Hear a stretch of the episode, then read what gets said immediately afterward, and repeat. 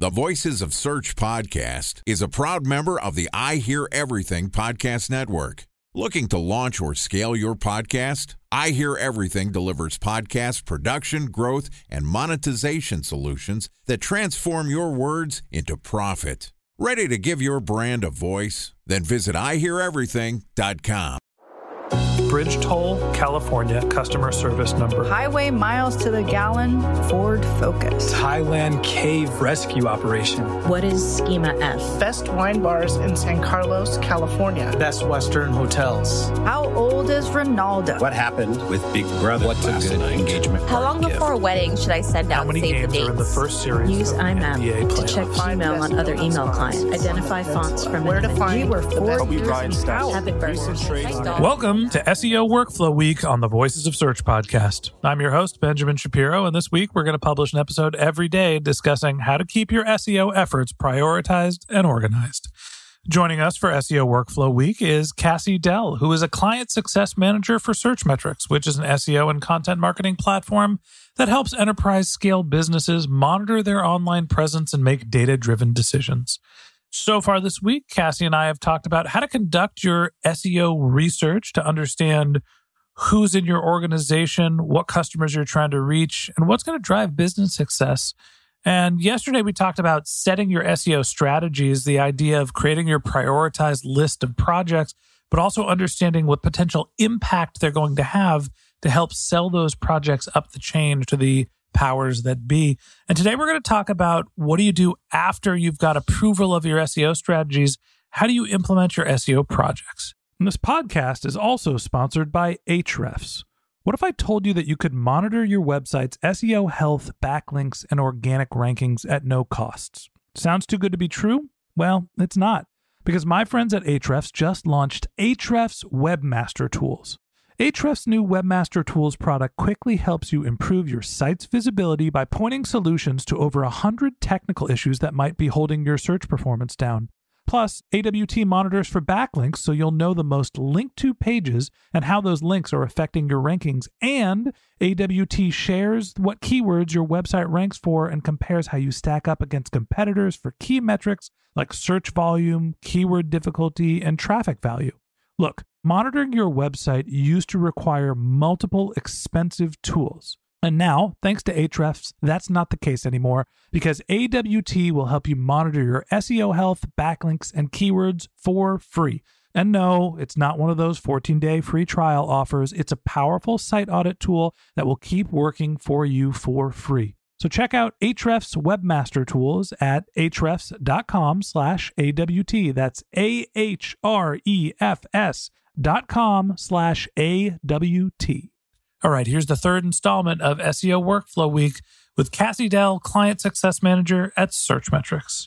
Cassie, happy hump day and welcome back to the Voices of Search podcast. Hey, Ben, how are you? I'm doing great. Excited to continue to talk with you about some S E O workflows. What could be more fun? Exactly. So, Cassie, so far this week, we've talked about getting your research done, understanding who you're trying to reach, what you're doing to make sure that your S E O efforts make an impact, and then setting your strategies and selling them up the chain. Eventually, hopefully, your strategies get approved, and then it's time to make the rubber meet the road. When you're going through and thinking about project implementation, how are you setting up a workflow to make sure that your project goals are clear, that you're executing your milestones, and that you're driving business results? For sure. So now that we have that comprehensive list, I mean, there's a pretty big balance in between. Are we tracking everything correctly? Are we looking at desktop, mobile? Is there any locations? Are there storefronts or given surrounding cities that we need to track? Is the list of terms comprehensive? Is it tagged well? Things like that. So just making sure the foundation of that project is set for success is the most important part. So you're starting to think about keyword optimization here first, not necessarily technical optimization. And what you're doing is you're making sure that when you're implementing your project, that you're going to have data segmented in a way where it's easy for you to understand what's happening. Is it my, you know, product keywords? Is it my brand keywords, right? You're going through and creating sort of tagged lists to be able to cut your data by variables. Is there a similar process when you're doing technical projects? In theory, you would think about things and segregate them into individual groups. Let's say that I'm working on schema and updates. Let's say I'm working on page speed. All of those are going to have their individual subcategories beneath them. And all of that should be segmented and tagged and prioritized accordingly. Yes, even though it's all working towards the same goal, it's nice to have a general direction, just like we do with keyword tracking. Talk to me about setting your milestones and just understanding how your projects are being implemented, rolled out, tracked, whether they're completed. You know, is there a process or a workflow that you're following to get through creation, publishing, evaluation? Walk me through the workflow that you're going through when you're thinking about implementing, let's say, a content project. Okay. So for content, I always like to make sure that there's at least a baseline so we can actually see that growth happen. So especially with content projects, for example, if we're looking at something and saying, we know we're going to produce twenty articles, I like to see where it was before we start to produce some of these so that as time goes along, I can see how it's performing at month one, month two, month three, when it peaks, and find that data and say, all right, I have a general understanding of how my website will perform as I add content in these different segments across my product. All right. So step one, you're going to create a baseline. Yes. I'm assuming that step two is you're doing some prep to roll out the project, whether it's your content creation, your code, if it's a technical project. Is that step two where you're actually kind of building the deliverables? Yes, definitely. We have the template set, all the content's ready. We're ready to publish. That's really that step of kind of just doing the last minute polishes and making sure it's optimized for what our goals are. Talk to me about the publication timing. So I'm assuming step three is publication. Then talk to me about publication timing and how you basically set the like line in the sand of here's our pre-evaluation stage where we're setting a baseline, and then here's when we're implementing your changes. Are you trying to roll everything out at once? Are you doing a phased approach? Depends on what kind of content. I mean, if folks are editing maybe product details pages, because it's such a small amount of content, we can roll it out in bulk.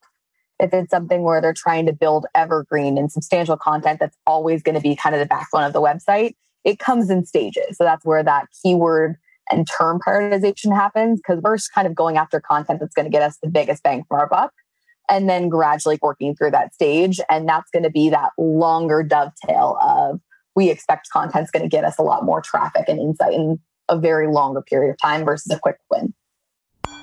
Time for a one-minute break to hear from our sponsor, Previsible. So you're looking for S E O help, and you got a couple of options. You could start replying to spam from agencies that claim they can get you to rank number one on Google. You can pay an hourly rate for a consultant who will inevitably nickel and dime you with hourly charges. Or you can work with a cookie-cutter agency to quickly launch a strategy-less project with low success rate. None of those sound very good, now do they? Well, that's where Previsible's integrated consulting model comes in. Previsible draws from a collective forty years of S E O and digital marketing experience to unlock your organic growth opportunities. They build custom solutions that combine strategy, technical expertise, content, and reporting to effectively operationalize S E O for your business. Previsible's four-stage approach ensures that your S E O programs thrive by starting off with a strategy-first approach. Then they support you in your efforts to create quality content, help you identify technical issues, and most importantly, they'll work with your cross-functional teams to integrate your S E O strategies to make sure that your S E O budget actually drives results, not just your agency's bottom line. So join brands like Yelp, eBay, Canva, Atlassian, Square, all who rely on the S E O consultants at Previsible. For more information, go to previsible dot io. That's Previsible, P R E V I S I B L E dot I-O. And I think that this is one of the trickiest parts about your project evaluation, which we'll go into more detail later in this week. But if you're rolling out your projects and there isn't a clear line in the sand, it's kind of a gradual rollout. We're doing, you know, an evergreen piece of content twice a week, and that's our new content strategy. Or we're batching all of our product updates and we're publishing some on one day and the next on the next week and then two weeks later. It's really hard to say, okay, here is our pre and here is our post in terms of evaluation. Eventually, you have to look back after you've got your content published, you know, you've rolled everything out. Are you doing any Q A or sanity checking to make sure that your projects are rolled out and can be evaluated? Definitely. I always do a good job of like going back and performing those audits. Like I said, trying to call out when we see the best performance for some of that, and then making changes as we see fit, making sure that we've got a good balance of, all right, this is the content we wanted to go after. Some of it might have performed more successful than we could have imagined, whereas somewhere we thought was going to perform really well might have taken a little bit longer. And trying to kind of mark that with reporting, make those staples and check marks in the sand to understand that we know that going forward for the next version of our strategy as we work further in that roadmap. So when you're rolling out a project for a client and you're starting to follow this workflow of understand what your baseline is, do your development, roll out the project, uh, assuming the next phase is get into evaluation, what's the most common thing that you see go wrong? Typically, if people either have a not aggressive enough strategy from the beginning, or they have too aggressive of a strategy where they expect to see crazy changes in a short amount of time where there's just too many things to do to get us there, or they put it a little bit too low and they see a large amount of growth. And then the next year they expect that same growth. So I would always kind of tell folks, understand your industry, understand your competitors, and know how much growth there is to be had. And then you're kind of playing in that realm of, I know where I'm going and it's a realistic goal for myself.